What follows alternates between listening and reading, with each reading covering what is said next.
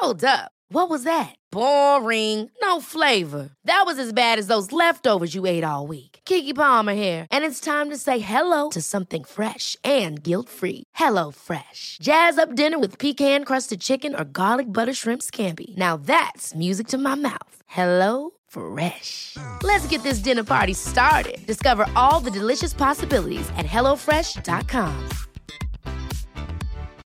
Millions of people have lost weight with personalized plans from Noom, like Evan, who can't stand salads and still lost 50 pounds.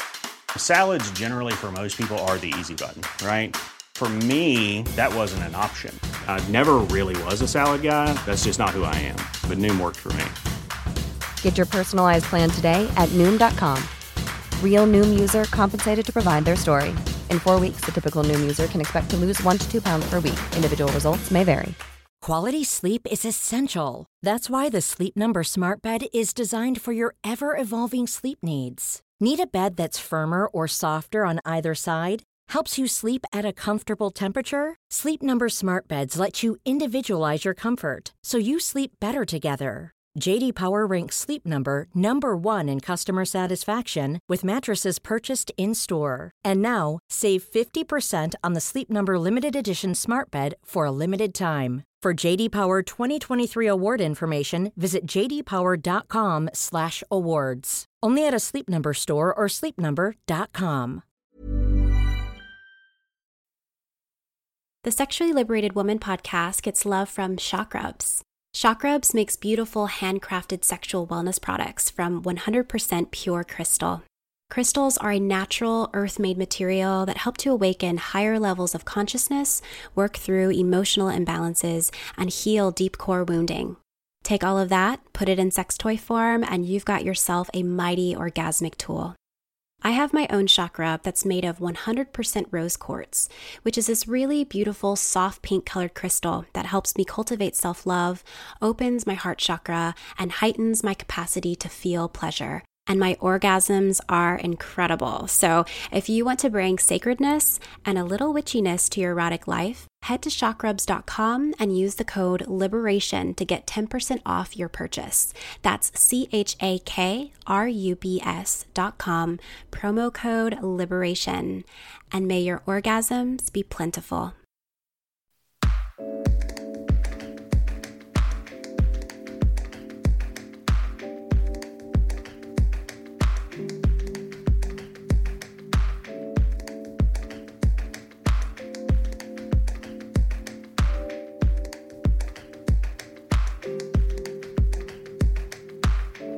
Hey everyone, welcome to the Sexually Liberated Woman podcast. I'm Ev'Yan Whitney, and unfortunately, I have to start off today's episode with some bad news. I have some good news too, but I'll give you the bad news first. Okay, so the bad news this is the last episode of the Sexually Liberated Woman podcast. I know I don't want it to be true either. This podcast has been a lot of fun for me, but it's also been a lot of work. I'm not sure if I've ever mentioned this before, but I don't have a team helping me with this project. There are no editors or producers or directors. There's not even an official recording studio. I actually do all of this by myself the interviewing, the editing, the producing, the social media management. All of this is done in my apartment in Portland, somewhere between the calls I have with my clients and the workshops I facilitate throughout the week. So, yeah, needless to say, it's been a lot of work for me, and that's exactly why I'm going to be taking a little break. I really want to honor my creative cycles, which are this close to being in hibernation mode and I really want to take care of myself. But the good news is that this break is temporary. I will definitely be coming back sometime next year, bringing you more conversations on sex and erotic empowerment. So please stay tuned and thanks so much for helping support my self care. Seriously, you are amazing, and I love you forever for listening to my little podcast. Oh, and I have some more good news for you. Today's episode is amazing. So, in my last episode, I talked to trauma specialist Rachel Maddox about the physiology of sexual trauma, the way sexual trauma works and shows up physically in our bodies, which was really interesting. And if you haven't had a chance to listen to it yet, you definitely should. But anyway, that conversation kind of sparked this other curiosity in my mind about what it looks like to both heal and come to a place of sexual liberation after trauma. This curiosity has been the basis of my life's work, both as a survivor myself and as a healer. I started my blog, Sex Love Liberation, as a way for me to chronicle and make sense of my sexual liberation journey after violation and trauma. And since then, I've always been really curious about how other women have found their way to erotic empowerment. And that's where my friend Sheena comes in. Sheena LaShay is a writer and an artist who uses sensuality and spiritual eroticism to inspire women to realize the truth of who they are. She's an incredible erotic dancer who uses the pole and striptease as methods for sexual healing and claiming. She's also a survivor in every sense of the word. And because I'm pretty familiar with her story, which you'll hear in a moment, I wanted to sit down with her and get a glimpse of what her road to healing looked like after years of sexual abuse. And we don't just talk about the hard stuff. We talk a lot about how she uses erotic dance as a way to explore her sexuality. We talk about how she was able to find safety in the pleasure of her own body again. And Sheena shares with us some of her conversations she's had with her lovers that have helped her find pleasure and sex. Sheena has one of the most inspiring stories I've ever heard when it comes to sexual healing. The way she was able to uncover and reclaim her erotic power after trauma is nothing short of magical. I really, really hope you enjoy our conversation and that her story is as medicinal for you as it was for me. Oh, and one last thing before we get started. In this conversation, we're going to be touching on topics of rape and sexual violation. We won't be going into graphic detail about it, but if you feel like hearing a survivor story might be too triggering for you right now, definitely take care of yourself and save this episode for another time. Okay, let's get into it.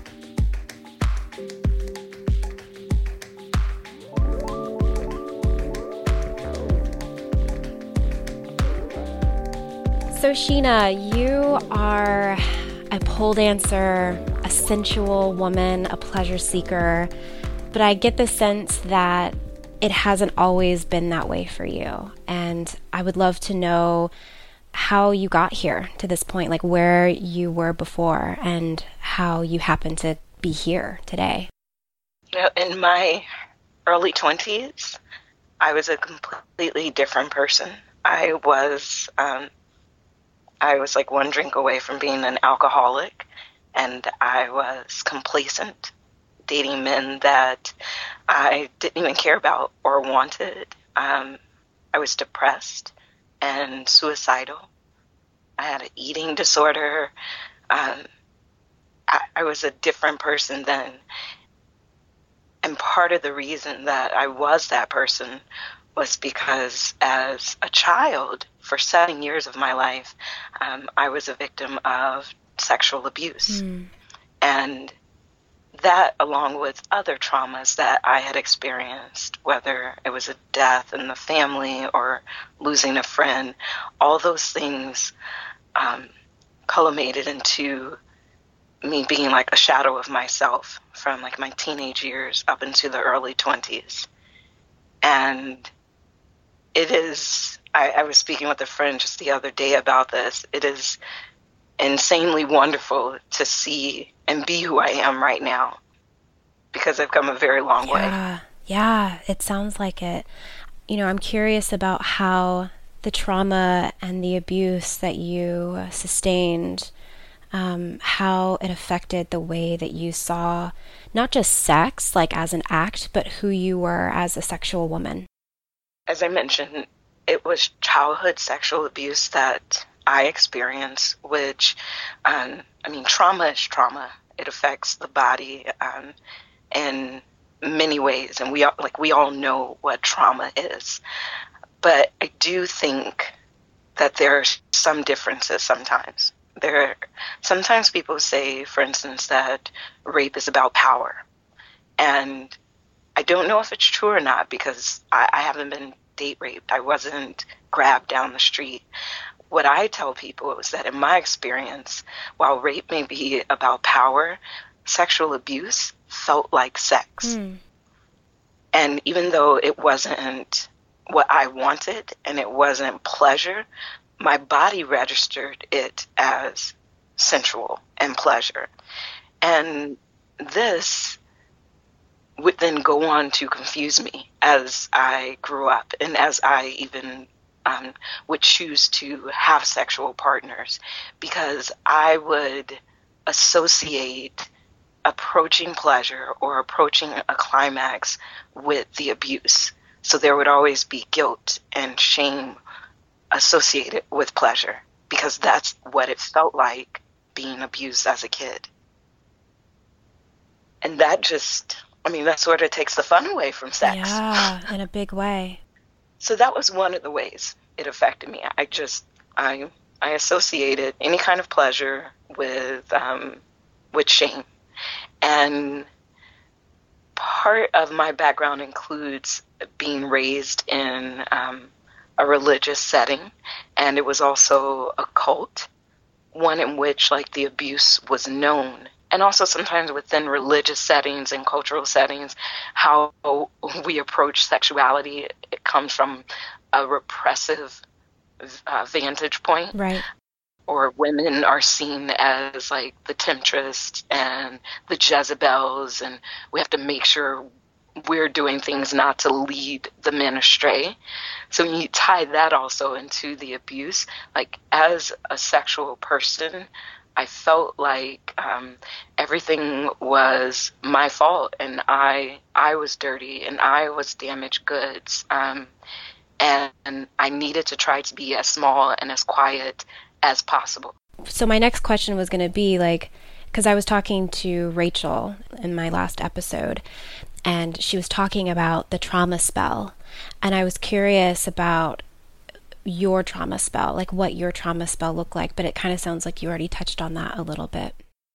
Yeah, that would go to some of what I spoke about. Like it was be small, be quiet, like don't draw any attention to yourself, um, know your place, uh, it's your fault. Pleasure is associated with um, with darkness and shame. Um, so only like disassociate from your body. I know intimately what it's like to be in those situations and then feel the sense, especially when you're young, like not really understanding what happened to you until way later. And for me, it wasn't until I was in my 20s that I started to realize, like, wow, I had some really horrible, terrible experiences that have deeply damaged me. And I wonder if that was how it was for you, or if you knew kind of from the beginning that there was something more happening. The abuse began when I was seven years old and it ended when I was 14. And at seven years old, again, being in the religious setting, you don't even talk about sex, like the good stuff. All we knew was just that it was reserved for marriage. So when the abuse first started, I didn't even have a name for it. So I knew enough not to talk about it or like bring it up in any everyday conversation, but I didn't know what it was. And so I also assumed that this was just what happened in families because my family didn't talk about anything related to body and not just sex, just your body, um, my cycle began. And I knew I couldn't go to my mom to talk about that. So I went to the library to read a book on like what to do with the fact that blood was coming out of my vagina. And in reading the book, I kept reading, and there was a chapter on sexual deviance and crimes and assault. And as I was reading it, that's when I, like, the light bulb went off. I was like, this is what ha- has been happening to me for five years. Like, I'm this person they're talking about. Like, I'm a victim of molestation and incest. I've been sexually assaulted. Like there are words for what has been going on for five years. Hmm. My mother wasn't aware of the abuse until she found out when I was 12. Um, because after reading this book in the library, I'm a writer, so I went back home and wrote in my journal that my stepfather sexually abused me. And she read the journal and she asked me if it was true. And that began this years of more sort of drama that happened. Um, the short version is that we decided to forgive and forget at the at, um, with the advice of our pastor at the time, and because of that, the abuse continued for two more years, and eventually we we left him um, and tried to pursue charges and such, but um, I found out that what was happening was abuse because I read it in a book. Hmm. You know, by the time I was 12, again, like I said, I knew it was abuse, but it was like once I was in college when it registered, for instance, that um, because I never had a boyfriend until college. So in college, I was like, oh my goodness, like my first kiss was with my ex stepfather. Hmm. And those were things I did have to, I had to, I had to acknowledge it and move through that. What did that acknowledgement at that time for you look like? At that time, it was just saying, This did happen. And it doesn't destroy me. Mm. Because it could be this happened, and now I can never experience a first kiss, and that beautiful moment has been taken from me and like I could have taken it down like a more shadow side and internalized it and um, like just had no hope. Whereas during this time in college, it was more of this happened and I can change my story. I can change my experiences moving forward because I can't change the past. That is a really powerful response to something that is so big and so awful. I mean, I don't know if I could have had that response. I know that I didn't have that response when it came to my sexual trauma. It was very much like, you know, kind of that same continued narrative of I should be ashamed of myself. I should keep, continue to keep myself small. Like I don't have any sexual power. Where did that sense of like empowerment to be like, I don't know. I, I guess because what I'm hearing you say is like talking about reclamation. Like you came from this place of acknowledging what happened, and immediately from there it was all right. Now it's time to reclaim. I'm, I've acknowledged, and now it's time to reclaim. I don't have to. This doesn't have to be like a death sentence. Where did that empowerment come from? If you can pinpoint that. It came, I think, from different points. Like the in college, I mean, a lot of my um, time in college, I was depressed and still struggling as well. But I would, I would have some moments of healing or clarity or reclamation. And one of the first instances of that was when I told both of my best friends in college about the abuse because up until that point, the only people who had known was my family or those involved in the court case um, or our community. But now I was in this entirely different environment. I could. Um, I could be this new person. Like no one knew my past, and I never even had to address it even. But I mean, but it was still affecting me, and I'm sure both of my best friends wanted to know the why why was she depressed? Why wasn't she eating? Um, why was she paranoid or not sleeping? And I told them my story. And even in the moment of just sharing my experience, I felt a weight lifted because I get stuck in my head and my head can go to very dark places and I just keep internalizing it and in that moment I I felt lighter and it, this doesn't work for everyone. Not everyone wants to share their story, but for me, I felt a difference uh, immediately after. About a year after I had told my both of my best friends, I told one of my guidance counselors in college because I was really at my worst point yet. Like I went to him and was and told him I was like I'm having a moment of clarity right now, but I am actively trying to take my own life. And if someone finds me, I want someone to know why. So I'm telling you. And he's like, "Whoa." Um, after we spoke for a while, I got up to leave his office, and he said, uh, "Sheena, now that I know more of you, there is more of you to love." Mm. And I was like, "What?" wait, that's how that works? Because I didn't feel loved. I didn't feel like anyone saw me. I felt alone. Um, I felt dirty. I felt like damaged goods. Like you couldn't tell me anything different than the fact that I was poison and damaged goods. And this counselor had just said that by telling him some of my darkest things, he was able to love me more. And I was like, wow, is that how that works? Hmm and of course there are other things that that helped with that reclamation but th- those would be the those are the first two things like sharing my story and physically seeing how someone was able to hold space for me more. How incredibly healing to have someone hold that space for you in that way. That's beautiful. Yeah. So y- your old story about sex and sexuality was disassociative. It was telling you to stay small. It was this association with pleasure and guilt and you being damaged goods. I mean, just really, really heavy, heavy things. What did you do to begin to change that old story and step into a new story? And also, what was that new story for you? So it was, I was probably around 21 years old and after college and this was after I had just a really bad year. And a huge part of that year was complacency with men. Um, some people, maybe they were promiscuous, but I couldn't say I was promiscuous, but I was very complacent. And one of my best friends from college, he had passed away a few years before.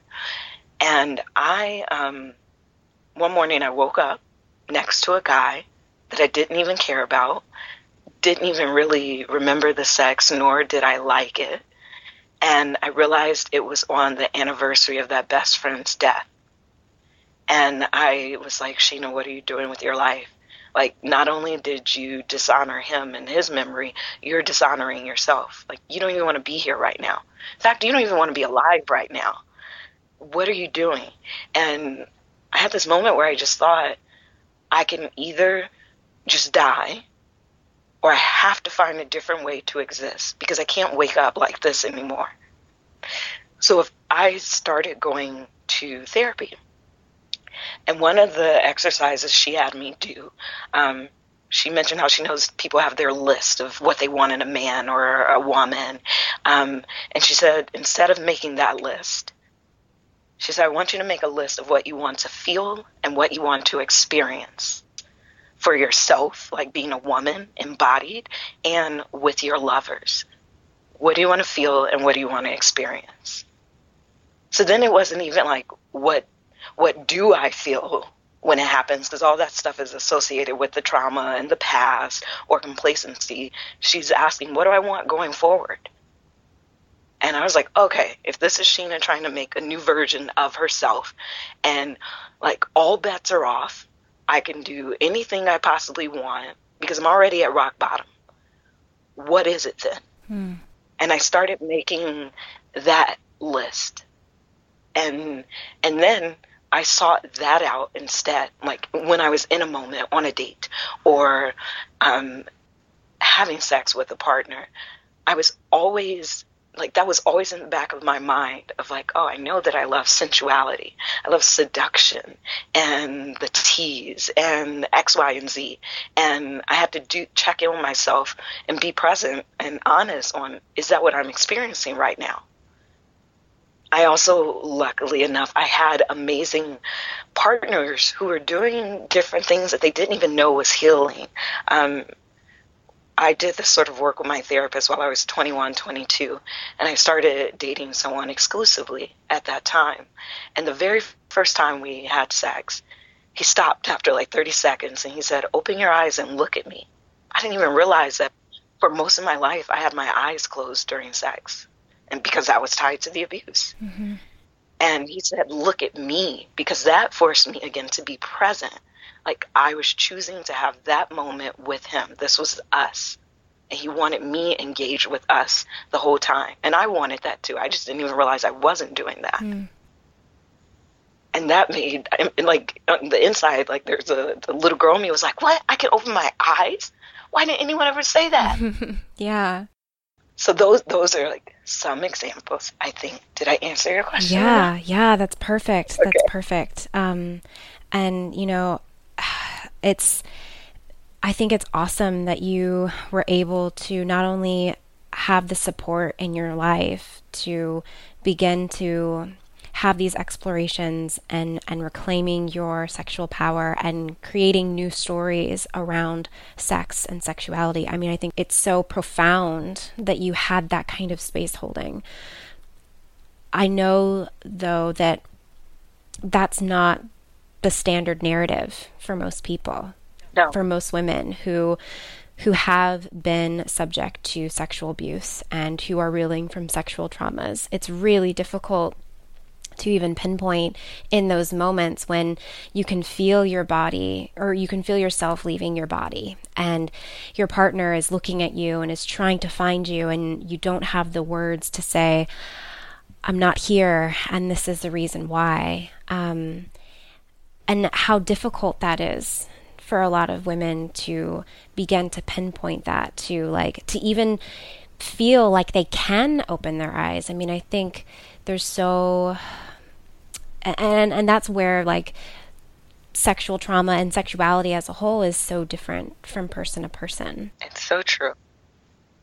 I had I also had one lover who and this had never happened before, but we we'd already progressed to being in his home and our clothes are off and um and then he asked if he could kiss me now, up until that point, any other date or sexual encounter I was on, now that I was on my healing journey, um, had been consensual. Like I wanted it, and like you know, and you lean in to kiss on the first date, and it's great. And this was no exception, except before he kissed me, he asked if he could. And I'm like, why does he need to ask? Like, we're here, I'm naked now. Um, and and I said yes. And then he every time in that uh, specific sexual encounter, he asked if he could do everything, mm. if he could kiss my hand, if he could kiss my shoulder. Um, and I remember in the moment just being like, well, this is different. But now I realize again, it brought me back to being present. And I had to be engaged and I had to choose did I want this moment? Did I want him to kiss my shoulder? Or did I want him to touch somewhere else? Or do I now want him to stop? And where do I want to kiss him? Should I ask permission of him? And I just, I've had a few lovers who are there where maybe just in one instance they'll ask something like that or do that sort of check in. And I realize I, um, I like that too. Hmm. I just, I think that's a beautiful moment, even when you already know the answer is yes.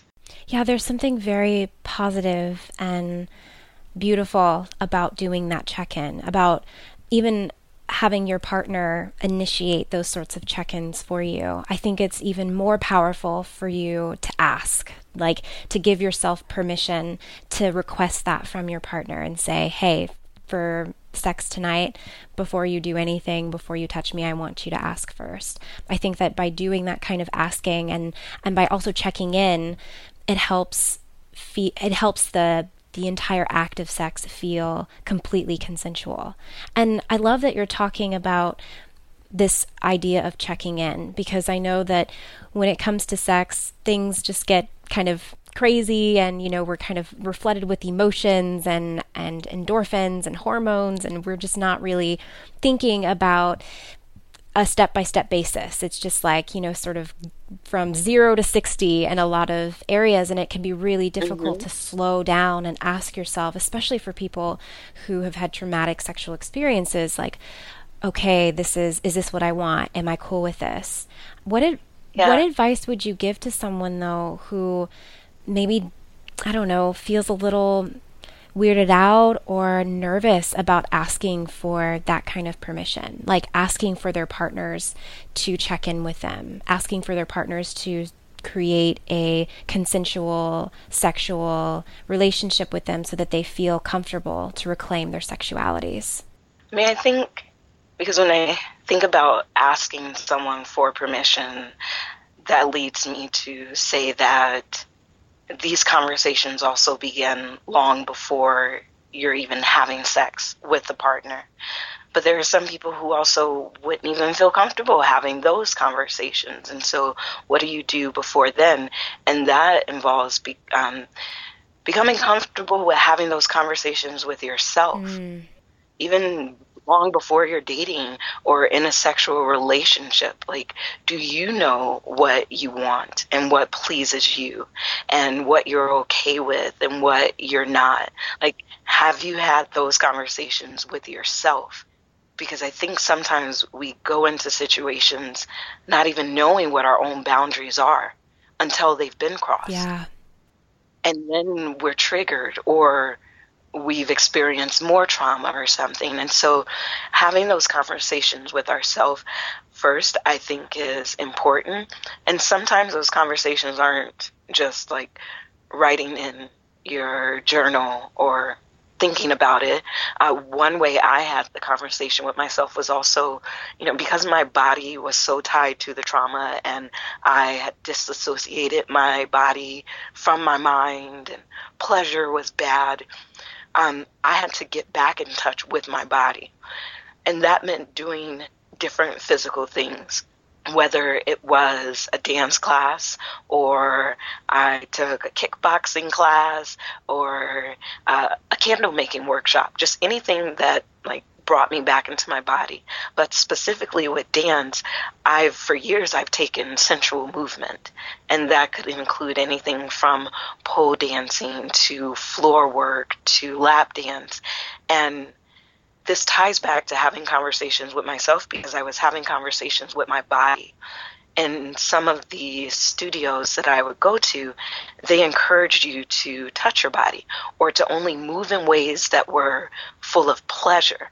Like if you felt pain, stop. You're not training for the Olympics. Like this is a class for you to take up as much space as you can and be as full of yourself as you can.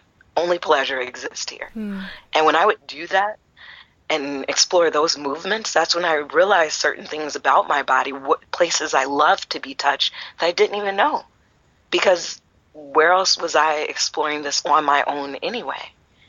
And the more I got comfortable and found areas of pleasure and sensuality for myself, those conversations, be, I became more comfortable having those conversations with my lovers. I had one lover who asked me last year, and this was a new one. Like every every encounter is an opportunity for ongoing growth and healing and transformation. Um, at the beginning of our dating uh, relationship, he asked me, what do you want our sexual journey to be? What? Who asked that on the first date? like,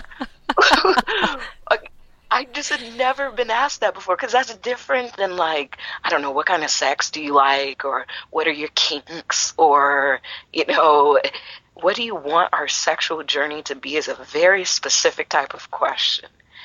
And when he asked that, first I was like, well, what do I want my sexual journey to be just as a woman, as a person? And then what do I want it to be with him? Mm. I didn't have an answer for him right away because I was like, I want to think about this. Yeah. Like, this is the first time I've been asked, and I'm going to answer this thoroughly. It took five months. Like, we kept dating and we had sex by then. But five months later, I wrote him like the six page letter of what I wanted our sexual journey to be. and now it's like a, it's a wonderful guide for me to also again check in with myself. Like what do i want to experience? Like what is going to make me feel good feel the most alive? Because i know what it feels like to want to die. Mm. I, I know that feeling so well. I know what it feels like to feel like i'm poisoned damaged goods that i'm not good enough that i'm dirty. I know it so well. Like I could go back to it in an instant if I chose it. And I'm like, well, what is what does the opposite feel like? Where I just wake up and I love my body and that energy is just tingling all over. What's going to bring me closer to that? And I always told myself during my healing process, if like experiencing pleasure and living my life to the fullest doesn't work, I'll go back to being depressed. Like that's always there. Mm. I, I can I can check back into that place in an instance if this isn't working out for me. And it's been like six years later and it just keeps getting better.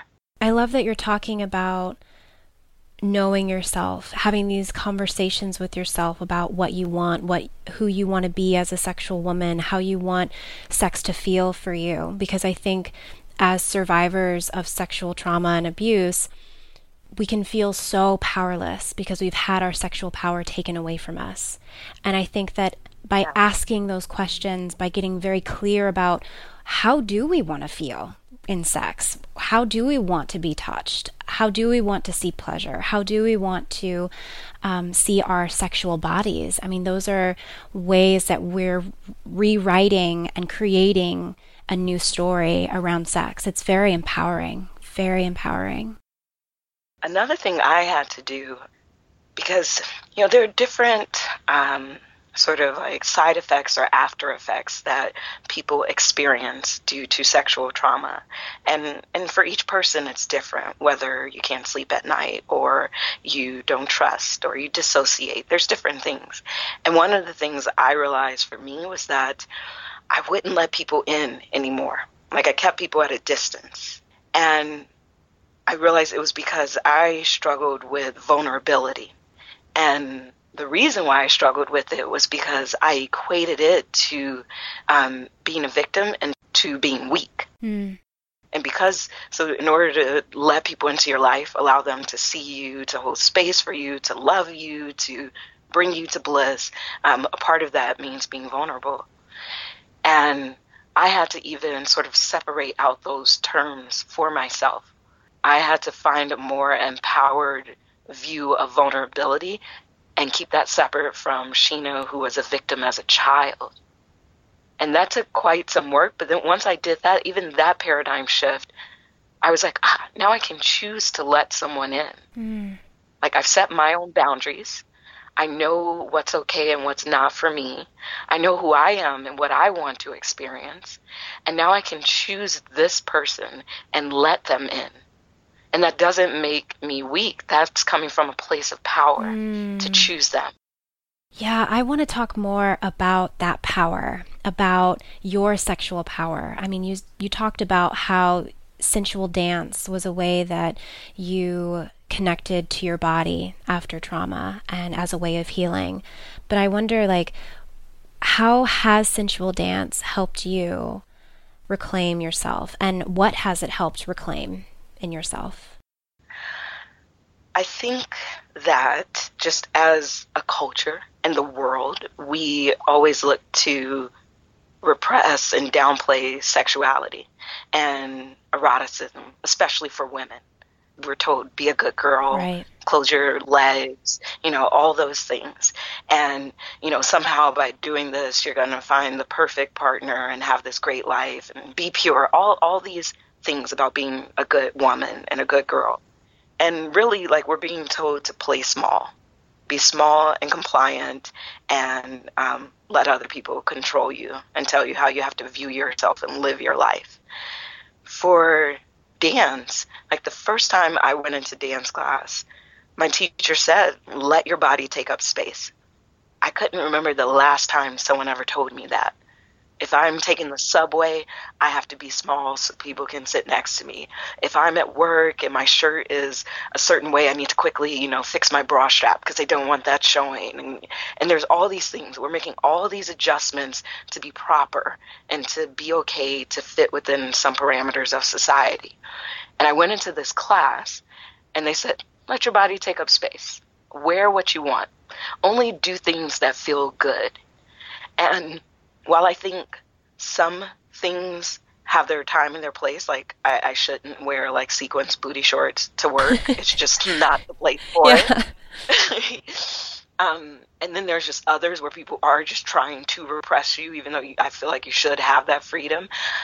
It was good to have a safe space to be all of me that was outside of my bedroom because like that's the other thing. People say well that should be reserved for the bedroom. Those are conversations you have in private. Like be quiet. You know maybe for me when i hear like reserve that for the bedroom again maybe that triggers like yeah but like my bedroom was where the abuse happened. I need to be able to talk beyond my bedroom. Right. And so it was great to go to a studio where i was with other women who were all in the same space as me, either cheering me on or cheering the others on and supporting one another. And they're just saying, be as big as possible. And even that gave me like so much uh, encouragement and power because I just, even now, I have very small or like limited spaces where I can do that, where I can just throw on some sequins, booty shorts, a cute bra, and heels and like crawl on the floor whether in an aggressive manner or sensual manner like where else can we do that? I can't do that at, at the craft party or the movie theater or when i go home for thanksgiving dinner. And right. it was good that there were i found places where like there was this sort of sacred sanctuary of women doing this kind of work. Yeah it sounds like sensual dance and particularly like things like pole dancing. And is that what you were doing when you were there? Was it pole dancing or was it something else? It was pole dancing, floor work. Um, it was a blend of all different types. Yeah. Yeah, but all sensual and erotic movement. Yeah, so it sounds like sensual dance allowed you the space you needed to explore what it would look like for you to not only be a sexual, sensual woman, but also move like her, embody her in a way that is safe and doesn't objectify you. Because I think that can be like and that is one of the hardest things about being a sexual woman is wanting to feel our sexual power and wanting to express that erotic power in public or you know in, in, in, spaces that aren't confined and you know sanctioned like our bedrooms or in our homes. Um, there can be i mean it's it's terrifying to put yourself out there because you could get certain looks and you can get certain attention that you don't want especially if you are a survivor of sexual abuse and trauma so I love this idea of sensual dance and a dance studio and pole dancing being kind of like a sacred temple for you to find yourself and uncover the the erotic in you in your own time and in your own space. And that's actually one of the reasons why I took pole dancing because I wanted to see, okay, so what is this all about? Like, what is it? What is this like sexual, sensual woman who can like twerk her booty in the mirror fearlessly? who is that? And is that someone that I can be? And I loved going into the studio because it helped me feel really comfortable with who I am and also help shed a lot of these really dumb beliefs I had about yeah. who the sexual woman is and how maybe I can be that. Yeah. And the way I, I took it even further was that I felt the afterglow after classes right? For like an hour, there was just this, I called it a lingering erotic energy. And, you know, if I had a date after class, it was great because I was like, I could direct that energy to him.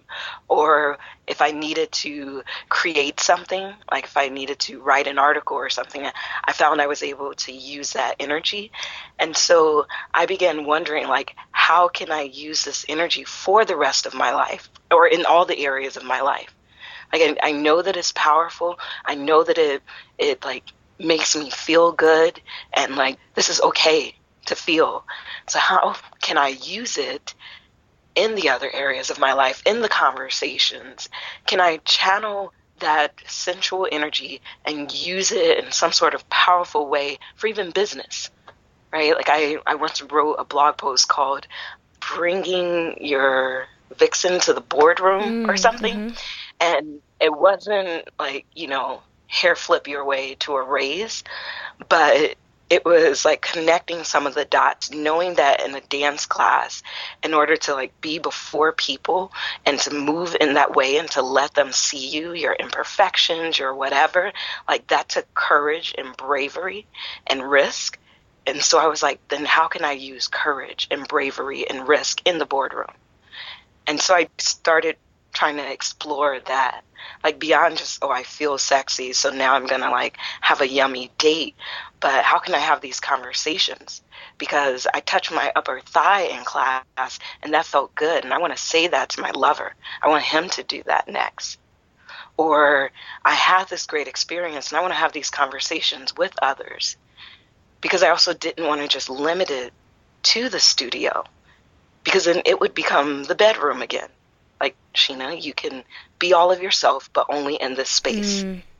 I was like, I want to be all of myself everywhere, however I choose to be.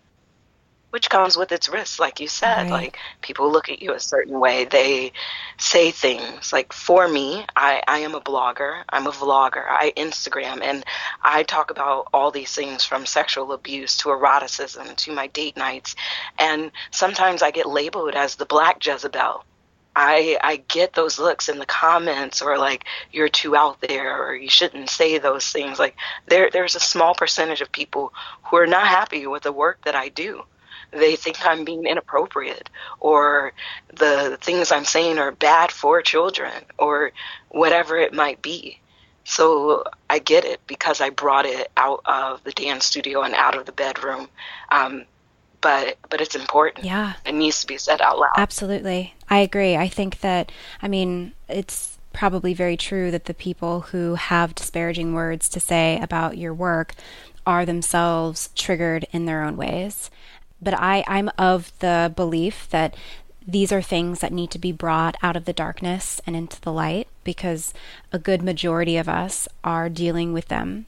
And I think it's super courageous for women like you to do this work, to take sexual power out of the confines of the bedroom and bring it in and channel it in to other areas of your life as a source of power as as a radical statement of self-love and self-care I wanted to know because I I hear this a lot from from my clients, from women who follow my work who have been sexually traumatized that it's hard for them like they're they feel like they've healed through the trauma. They feel like, you know, they've done the therapy, they have read the books, you know, they've they've done the inner work to get themselves to a place of not having flashbacks, of being able to have sex in a pretty good way. But the one thing that I hear from them is that it's hard for them to associate sex with something positive. It still resonates, like sex still resonates as something charged, as something negative, as something big and maybe scary. And I wondered like how did you manage to associate sex, like the act of sex, with something positive? I I did the same things where like I read the books and I did all the things.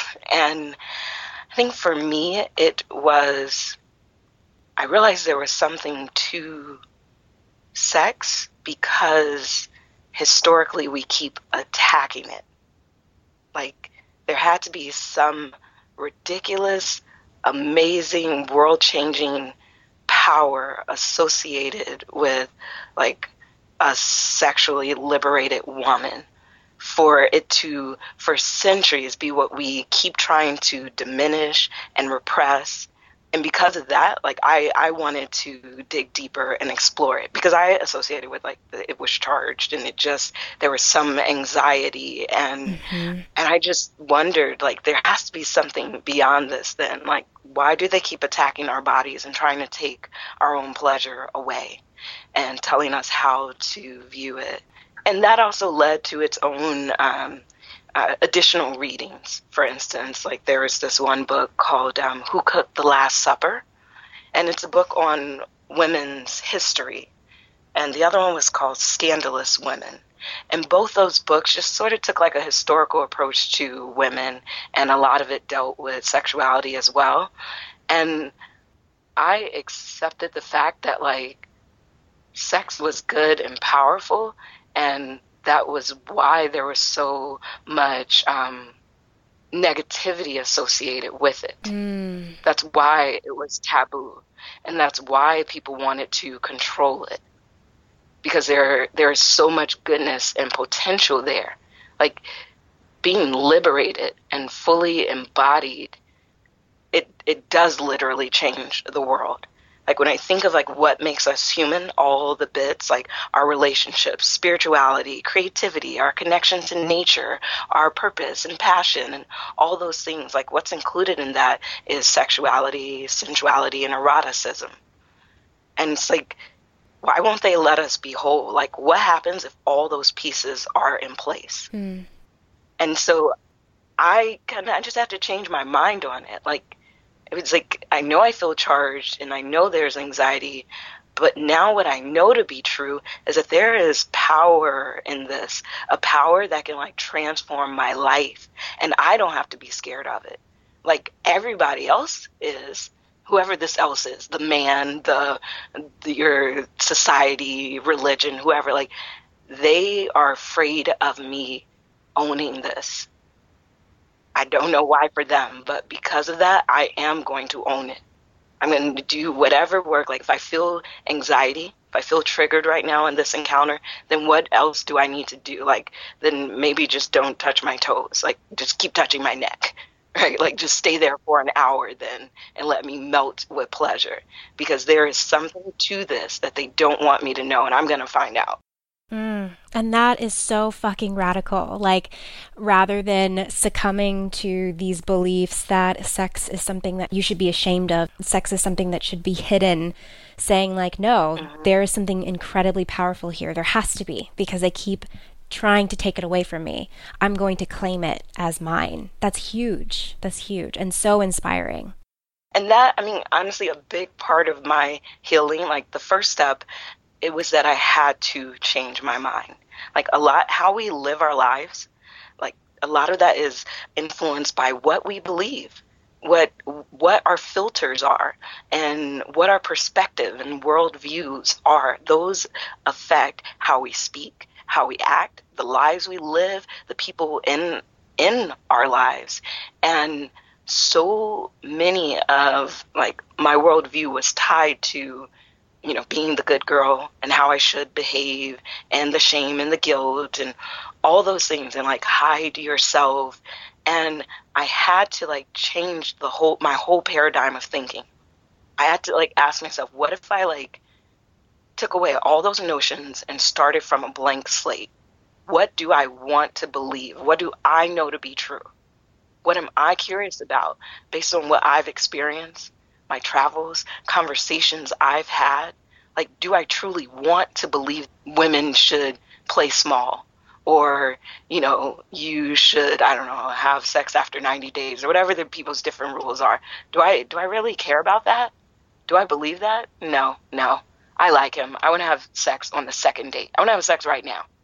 So I, it, a lot of that starts in the mind. And like, man, I'm just thinking like how that's great news.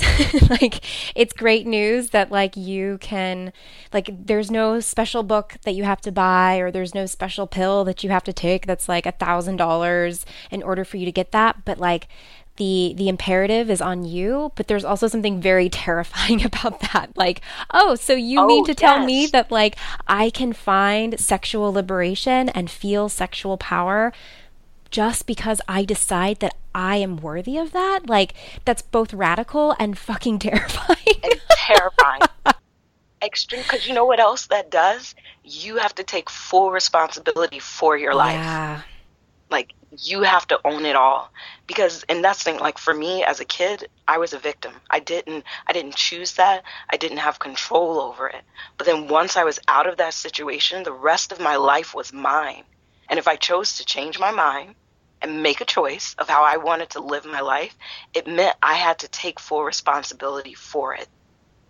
And I was like, ooh, do I want to do that? But for me, I couldn't give my power to anyone else anymore. Yeah. So, what advice would you give to a woman who is feeling this urge. Maybe she's listening now and she's feeling this urge like, okay, I think it's time for me to take responsibility for my sexuality, for my sexual experience and identity, to have sexual agency. What advice would you give her at this moment?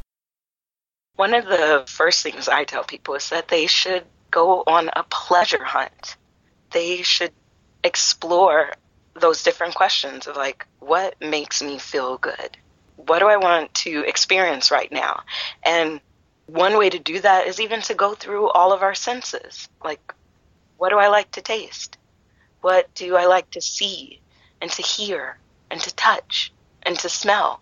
And those things aren't directly related to sex, but they connect to being a sexual being and a sensual being and then you go beyond the senses and like i said you look at like what makes me feel alive what feels good to my body. So i did like a transformation of my entire life. I was like why why am i using like this like generic brand of soap right? I want i want something luxurious and something that smells good. Because when i take a shower i want it to be like like a goddess is bathing. Yes. that is what i want because that feels good. And when i eat i don't want to just throw something together. Like i want to have a feast. I want like my food to be so good that i am moaning. Because why would i want anything less than that and when I'm with my friends, I want people who are bringing energy into my life, who bring light into my life. If I'm like, oh God, I got to hang with so and so tonight again, you know how she is. Like, why? Why waste my time if it doesn't feel good and bring light into my life? And it was the same with men. It was like I was so complacent. So I was like, what? What do I, what do I want to experience when I'm with these men that I want? Who do I want? Like, let me go on a pleasure hunt for him Mm. And that's just my constant life is like where else can i experience pleasure and how can i have it like to the 10th degree? Going on this pleasure hunt it brings you back to being present. And and i harp on that so much because i know how easy it is for me to disassociate to have the flashbacks to connect something in the present and just be triggered. So i'm like i need to be present now because right now i'm sheena and i'm 31 and i made the choice to be here in new york and i'm okay and i'm free and i'm a survivor and i'm thriving. So in the here and now what do i want? And when you're exploring pleasure and your senses, all that stuff brings you back to being present. And that brings you then to being mindful. And it brings you back to knowing that you're choosing this moment right now. Did you choose the moment you're in right now, or did you just sort of happen in it? Because your choice, like uh, if you were, whether it happened when you were a kid or whenever, like your choices were taken, they decided for you. And so, my advice is for you to make a choice every day of what you want to experience.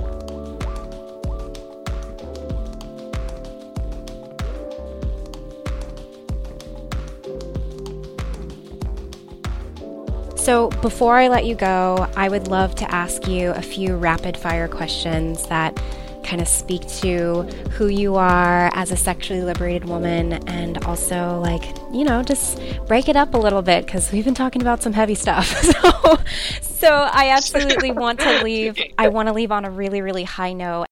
I'm excited. Cool. So, describe your last orgasm in a word. Transformative. Hmm. If your sexual energy were an animal, what would it be? A wolf. Oh, I've heard this one before. Tell me why. Wolves are hunters. And that goes back to choosing. Ooh, yes. Yes. And they are calculating. They are decisive. They are intuitive.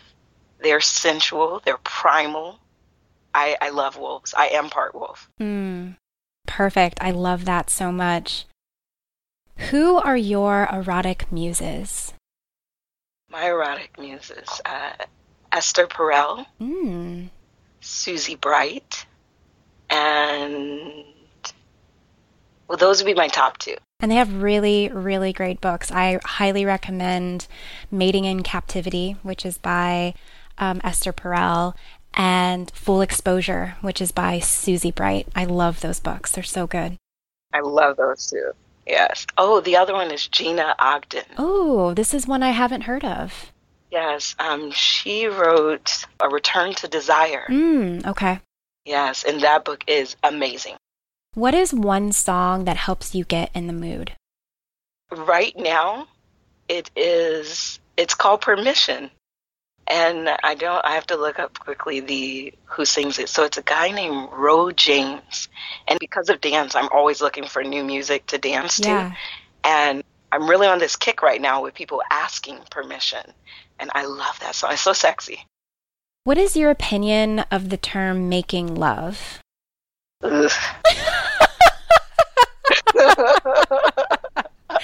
That said it all. I, you know what? I think that sex is sex, and the way that we touch someone, the intent can be different. Um, a lover can touch me aggressively. They can touch me uh, with a sense of discovery. It could be healing. Um, it could be loving. The way we express the sex can change, and everything I do is of love. So, you know, because some people say, you know, fucking versus making love, like it's all an expression of my sex, and I'm never not in the love. What is the best sex advice you've ever been given? it was the grip, like when a woman like can relax and then squeeze her her walls. Oh, so like like doing Kegel exercises. Hmm But I had a discussion with friends, and one was like, "You can even not just grip his penis." She was like, "Have you ever gripped a tongue?" Oh. Gonna add that to the bucket list. Um, same. I'm going to try that tonight. and and it's fun. Like, and I tell like, so I reference the men I date as wolves, and I was like, "Ladies, with the grip, you can turn a wolf into a pup." I love that. Ugh, yum. Okay, last question. Who are you as a sexually liberated woman? Who am I as a sexually liberated woman? I'm free. It's- really that simple. I I am absolutely free.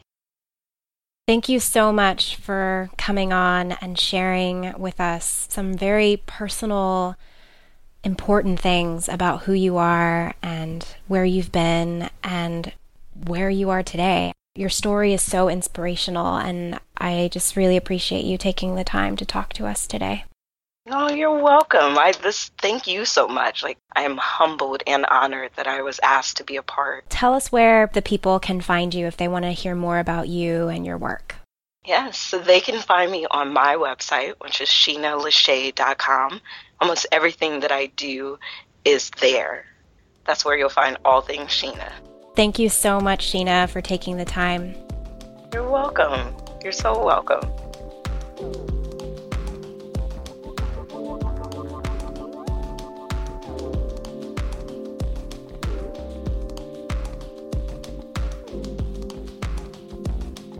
Thank you for listening to the Sexually Liberated Woman podcast. I really hope you enjoyed this episode.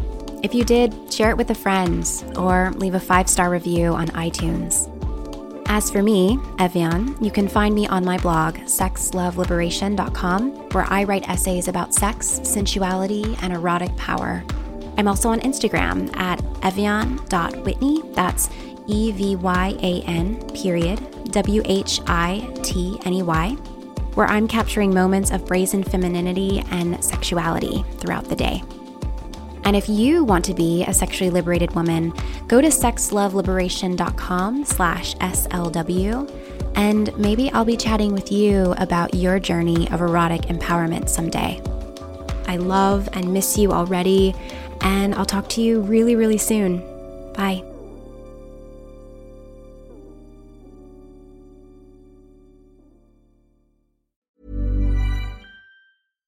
Catch yourself eating the same flavorless dinner three days in a row? Dreaming of something better? Well, HelloFresh is your guilt free dream come true, baby. It's me, Keke Palmer. Let's wake up those taste buds with hot, juicy pecan crusted chicken or garlic butter shrimp scampi. Mm. Hello Fresh. Stop dreaming of all the delicious possibilities and dig in at HelloFresh.com. Let's get this dinner party started. Want to get a chiseled look in the jawline? Sculpt and shape your jawline with added volume from Juvederm Volux XC. Juvederm Volux XC is an injectable gel specifically designed to be robust enough to improve moderate to severe loss of jawline definition. And it is the first and only hyaluronic acid filler approved for the jawline. Add volume to your jawline for a chiseled look with Juvederm Volux XC. For important safety information and to find a licensed specialist, visit juvederm.com. That's J U V E D E R M.com. Not for people with severe allergic reactions, allergies to lidocaine, or the proteins used in Juvederm. Common side effects include injection site redness, swelling, pain, tenderness, firmness, lumps, bumps, bruising, discoloration, or itching. There's a risk of unintentional injection into a blood vessel, which can cause vision abnormalities, blindness, stroke, temporary scabs, or scarring. Talk to a licensed specialist to find out if it's right for you. Visit juvederm.com. That's J U V E D E R M.com.